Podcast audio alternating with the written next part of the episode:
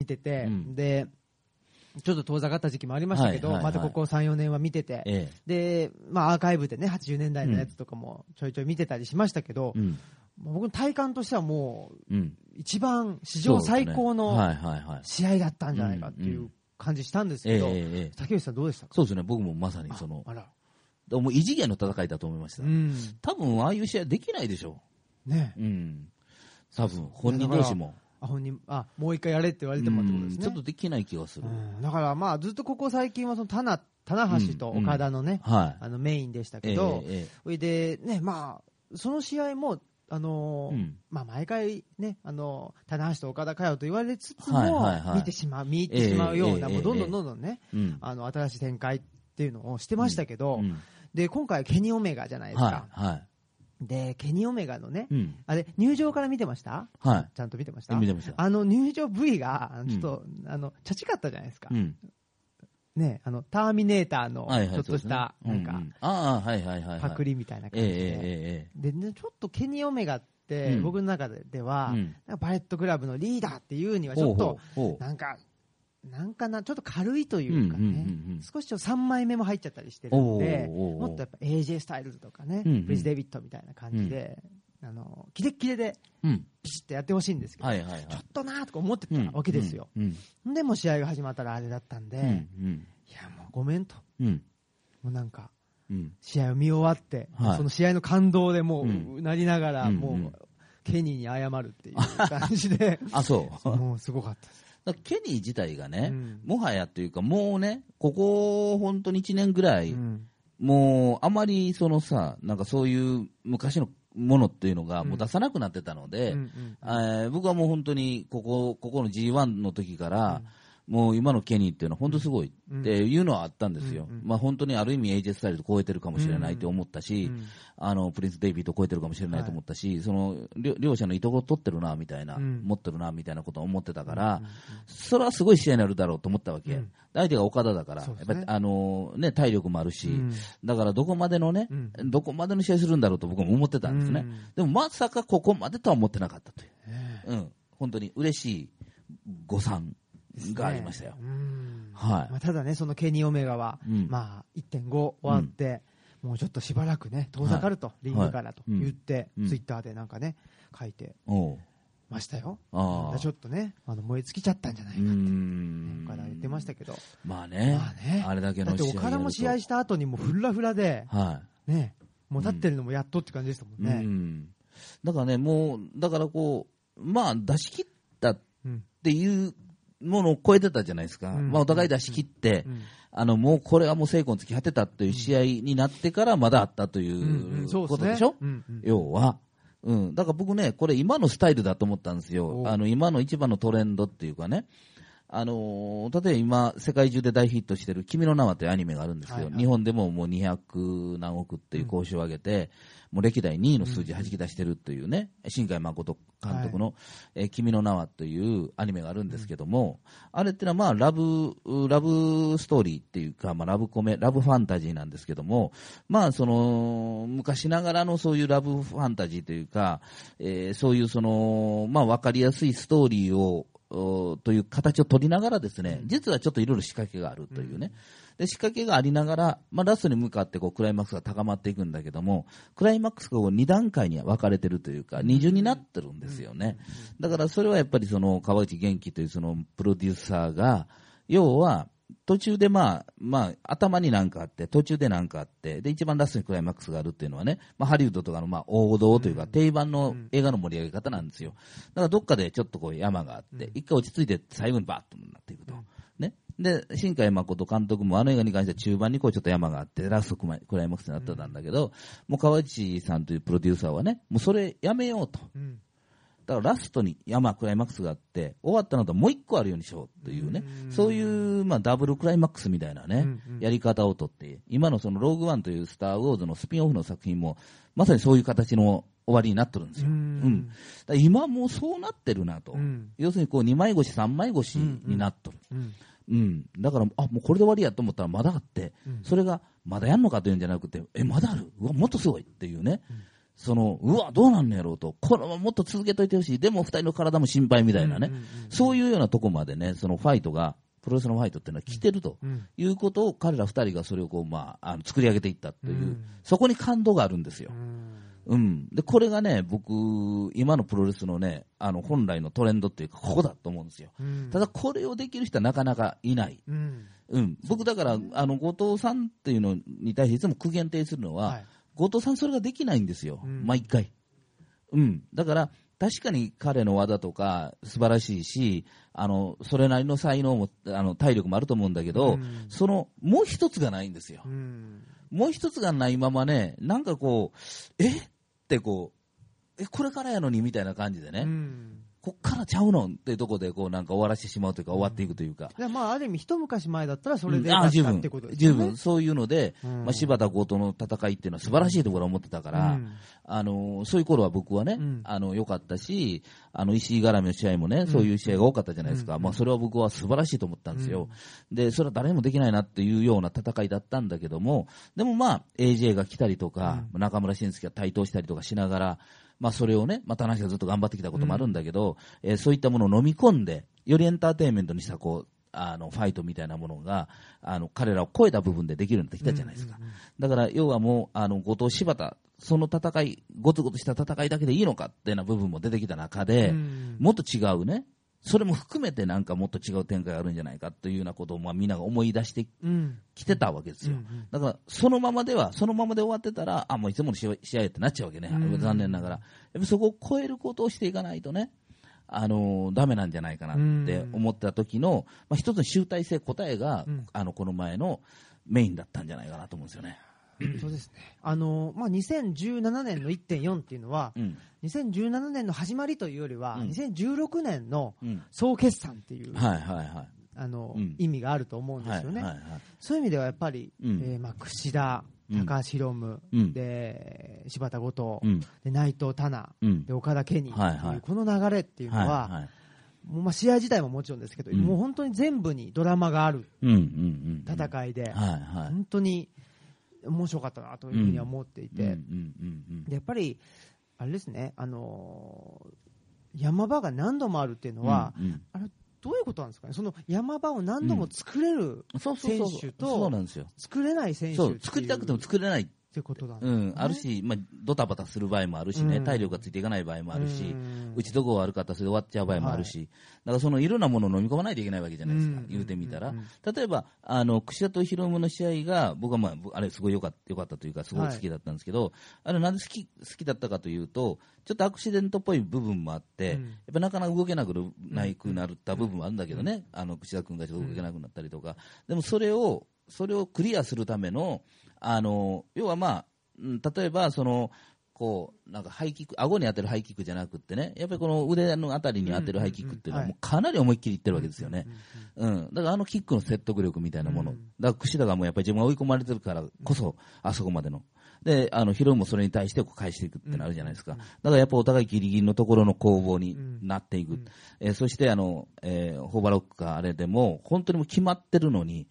もう、あの、高篠がやっぱりもう無理に逃げていくっていうか、あの辺のその攻防みたいなものっていうのは、やっぱりちょっとね、なかなか、あれでも本当に決めてもいいんだろうけど、決めないっていうか、うん、その辺のこう、なんていうかな、もう、もう一枚いくよっていう部分の、で、まあ、綺麗に、あの、ヒロム君がこう、あの、勝ちに持っていくっていうかね、あの辺がもう、僕あの試合見て、あ、今回のドームっていうのはすごいんじゃないのかなと思ったし、やっぱりその2万6千人という客ね、これ実数ですよ、あれ。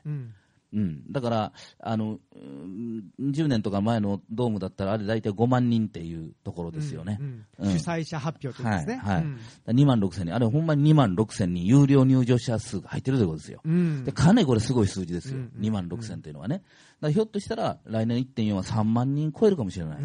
わけでしょ、うん、今回のケニーと岡田の試合とかが脳裏に残ってるわけだから、ね、うん、だからまあそういう意味ではね、あの2016年というか、今までの新日本のここここ数年の新日本の集大成だっただろうし、うん、まあ、あの2017年からね将来に向けての、まあ、第一歩みたいなものとして、あのすごくこう意味のあった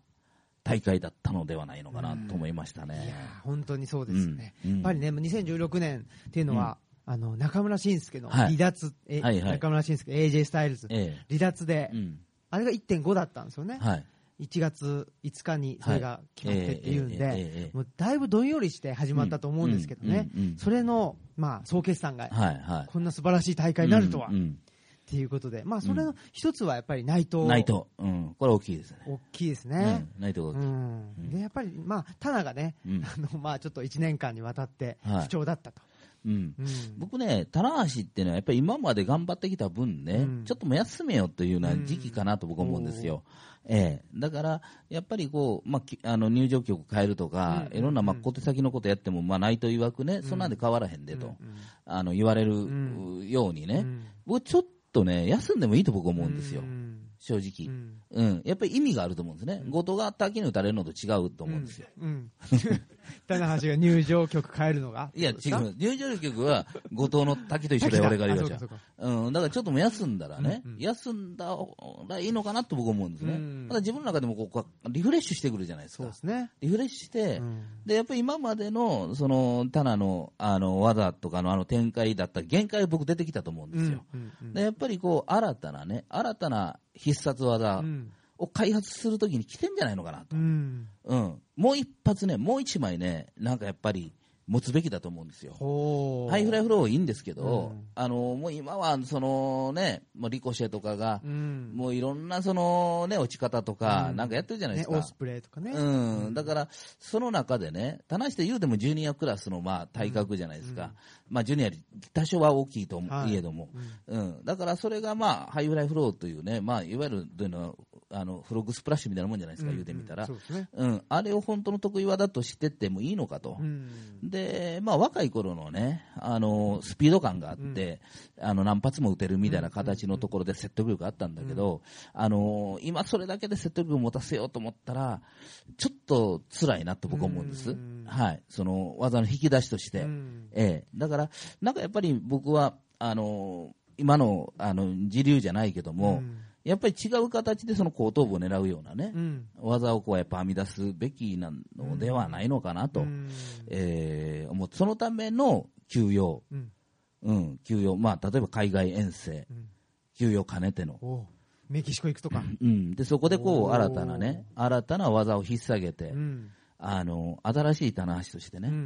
あの凱旋するみたいなストーリーがね、僕はあのブッカーだったらそういう話をあの提案したいですね、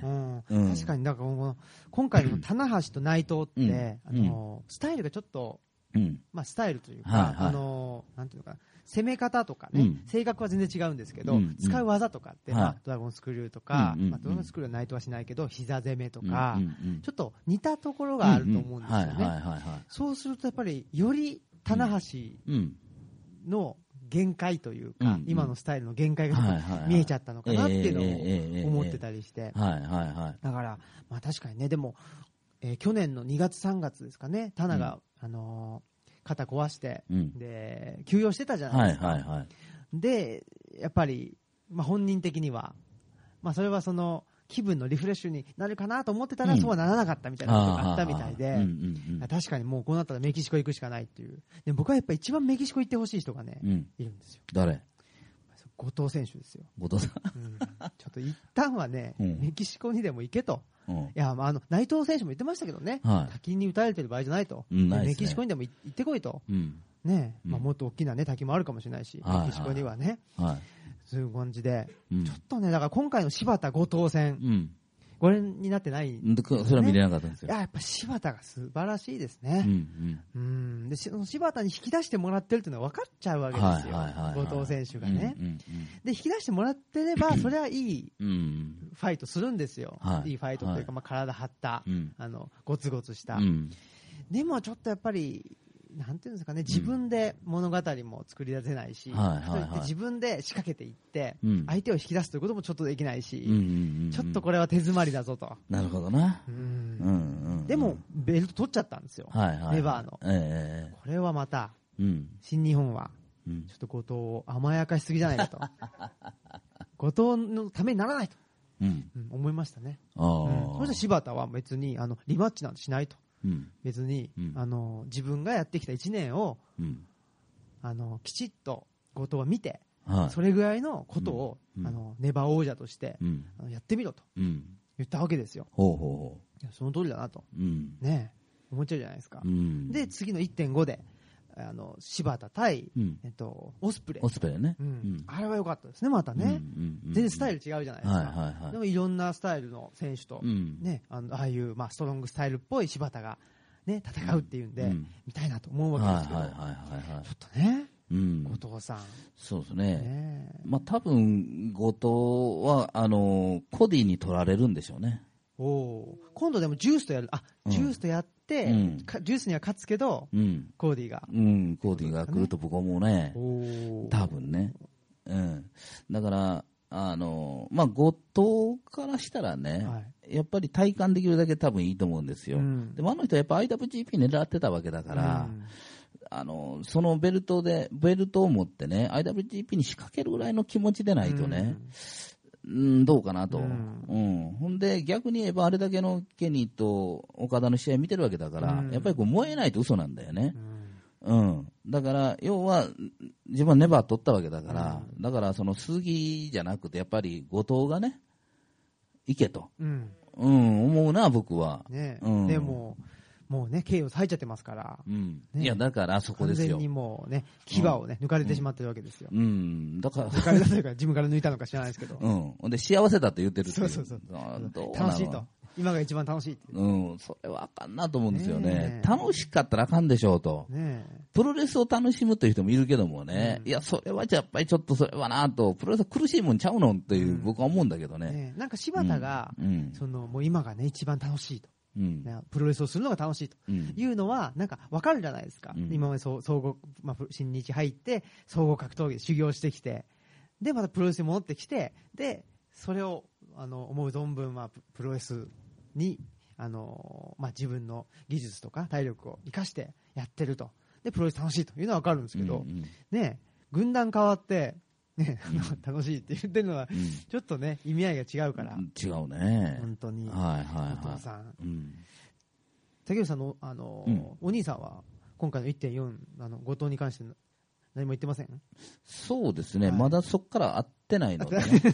いはいはい。ぜひ。1.2に会いま、あ、1.1に会いました、ね。はい。はい。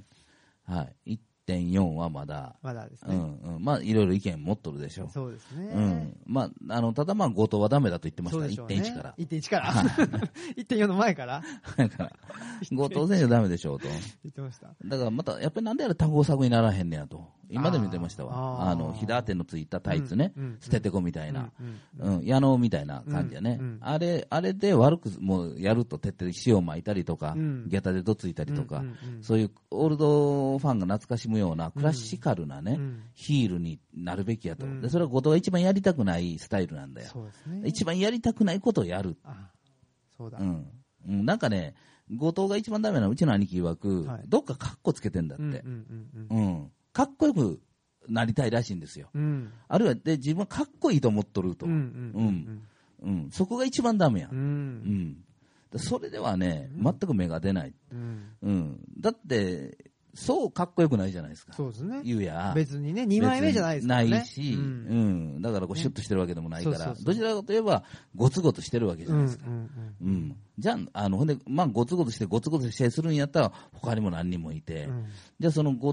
藤という、その一つのブランドというか、それの持っていきどころっていうのをやっぱり見つけないといけないわけじゃん。うんね、内藤もやっぱり見つけたからこそ伸びたわけじゃん。そうですよね、うん、本当に。はい、うん、だから見つか見つけてなかったら、もうなんか棚橋とかと同じような2番2番戦時みたいなさ、うん、だって本当にね、棚になりたかったわけですからね、ああいう人になりたいと言っても今、はい、じゃあもう全然ね、あの違った。はいまあ、ファイトスタイルというか。でしょ、うん、だからその憧れたスタイルとは全く違うスタイルやってるわけじゃないですか。うん、で、それが、まあ自分がそれよしと思ってやってるわけだから、うん、もちろんその内藤としてはいいんだろうけども、でもそれやる覚悟というのは絶対必要だったわけですよ。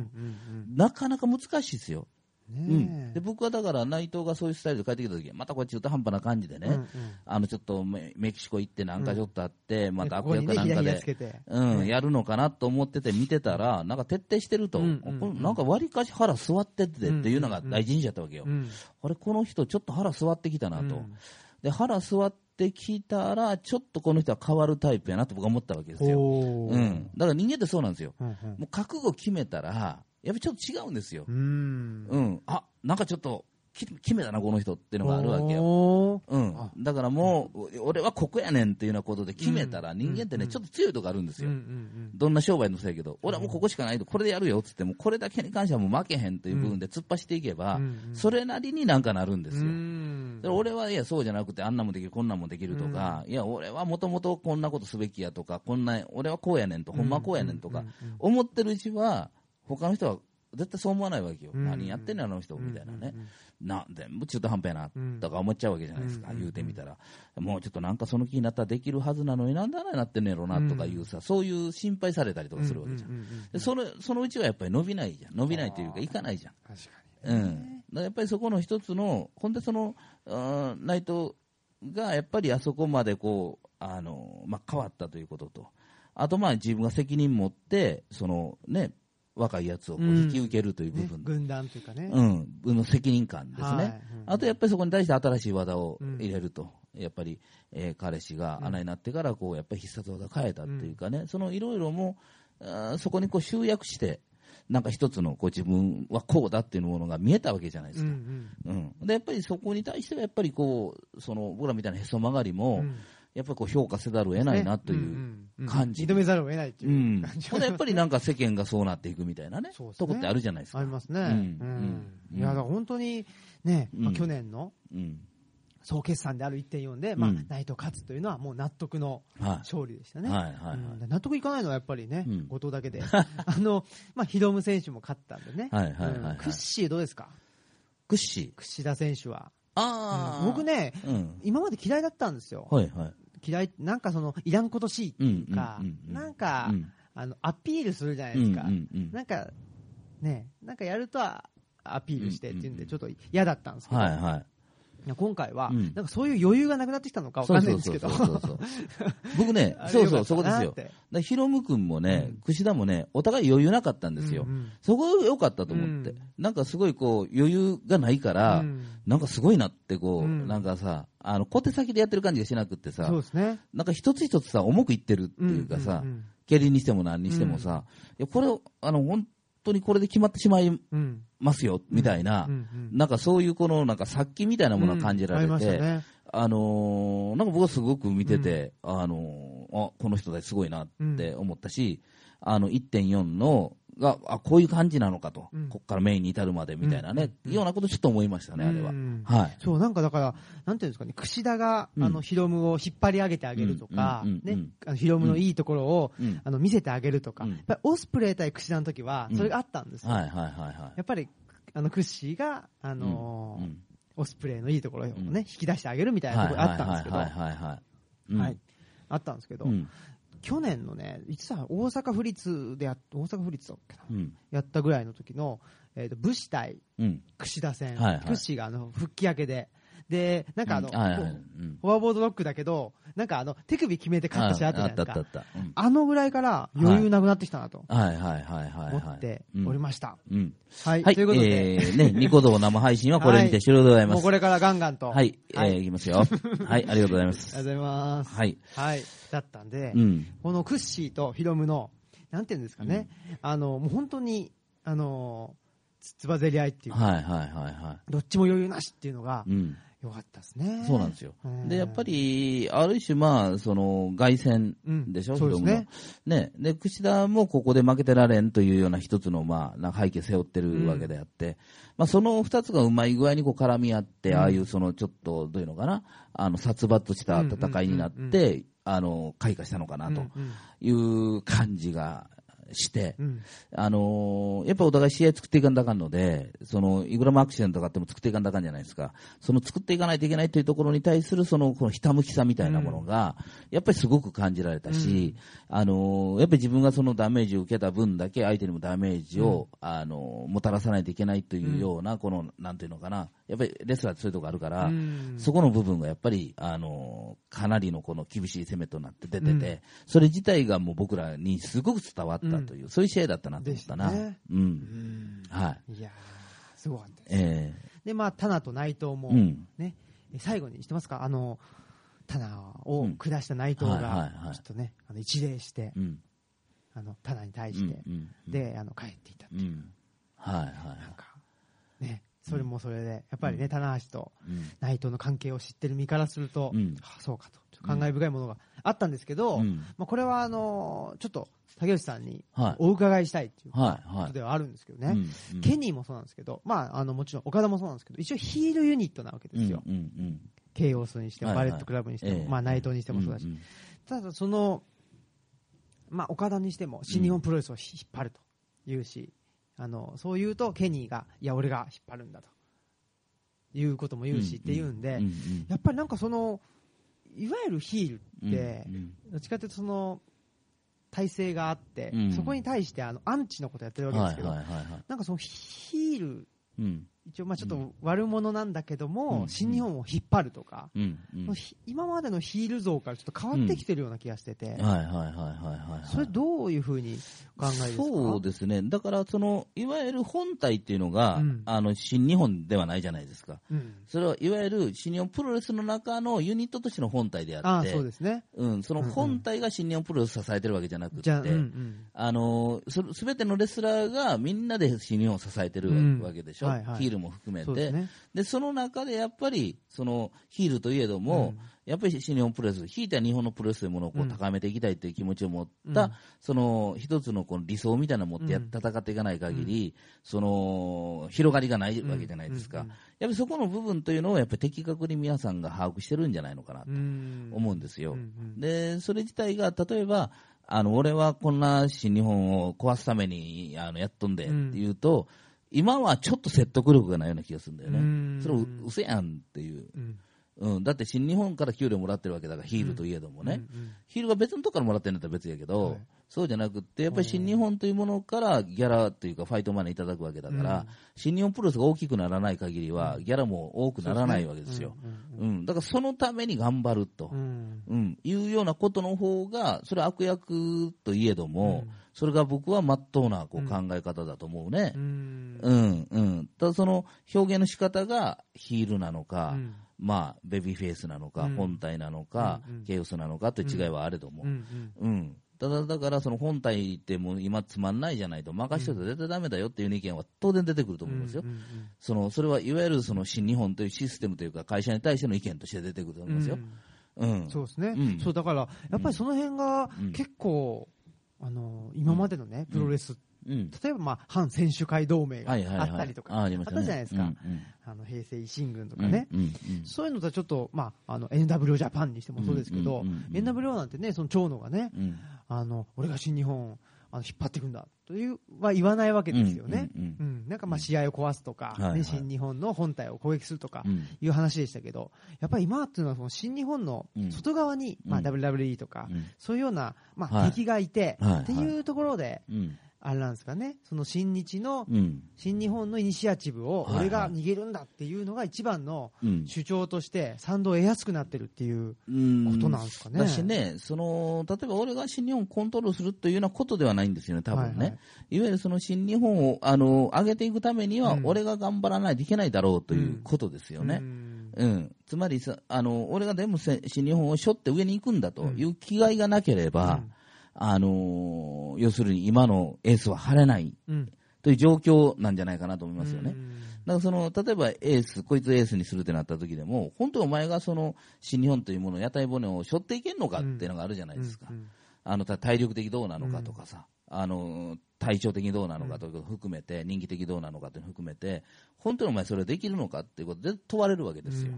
だから、やっぱ覚悟いるわけだよね。覚悟と責任じゃないですか。で、その覚悟と責任というのをどういう形で見せるかということだと僕は思うんですよね。それ、まあ、会社に対しても見せないといけない。あるいは選手に対しても見せないといけない。だから、それの、いわゆる責任感なり、その覚悟みたいなものが、この前の岡田とケニーにはあったんじゃないかなと思うんですよね。どっちが引っ張っていっても多分いけるようなものを見せたんじゃないのかなと。で、あれ見たらやっぱりみんな、ああ、それはこの人らの言う通りやと。選手は思うだろうし、その、あどうもどうも。大丈夫ですか？はい。お願いします。はい。確かになんか、です。動きがです。お 無理し、無理しないでください。無理しないでください。あ、どうもこんばんは。バドドグでございます。バドさんです。よろしくお願いします。お願いやあ、話をしてます。あの、どうなちょっと体調的にちょっと、まあまあ、治療してきたね。はい。なんとか、なんとか、まあ、大丈夫かなっていう感じで。はいはいはい。試合でですか？ボストンクラブでですか？ボストンクラブじゃないではないですけど。やられました？やられ、去年あんまり技食らってないですね、それはね。うん。はい、ちょっと。長年の蓄積みたいな蓄積はありますね、絶対ね。はい。急に、古傷は急に膝とかね、首とか痛くなるんで。